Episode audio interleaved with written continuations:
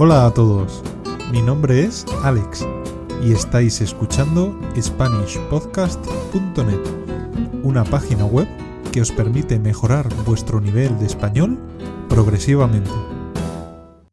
Es necesario que los estudiantes de español aprendan a usar correctamente los artículos definidos. Los artículos definidos siempre se utilizan con un sustantivo. Se utilizan para informar al hablante de que el sustantivo es conocido. Existen cinco, dos de género masculino, dos de género femenino y uno de género neutro. El artículo definido cambia del singular al plural, excepto en el género neutro, que siempre se usa en singular.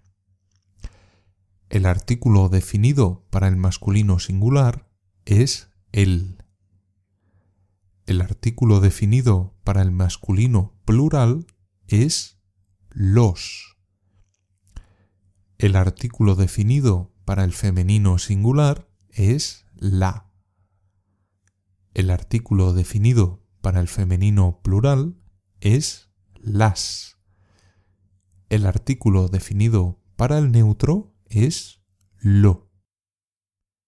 El artículo definido suele ir delante de los sustantivos, aunque hay algunos casos en los que se omite. Veamos algunas frases de ejemplo. El gato es bonito. Los gatos son bonitos. La gata es bonita. Las gatas son bonitas. Lo mejor de Europa. Una de las cosas difíciles del español para algunos estudiantes extranjeros es acertar el género de las palabras. Para algunos estudiantes es complicado utilizarlos porque en su idioma materno estas palabras no existen. Es importante saber si una palabra es masculina, femenina y cuándo hay que usar el artículo neutro.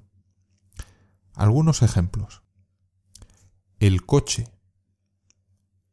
El teléfono. El libro. El camión. El sofá. La mesa. La ventana. La puerta. La silla la fruta. En general, no suele ser difícil saber si una palabra es masculina o femenina, pero hay algunas excepciones y es donde los estudiantes pueden fallar.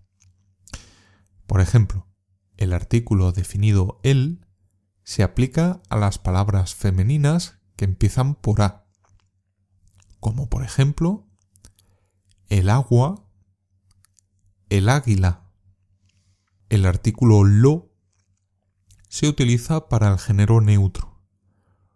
¿Cuándo hay palabras de género neutro? Se utiliza cuando un adjetivo se convierte en sustantivo. Por ejemplo, lo bueno es cantar. He visto lo bien que escribe. Lo malo es llegar tarde. En el próximo capítulo veremos el artículo indefinido.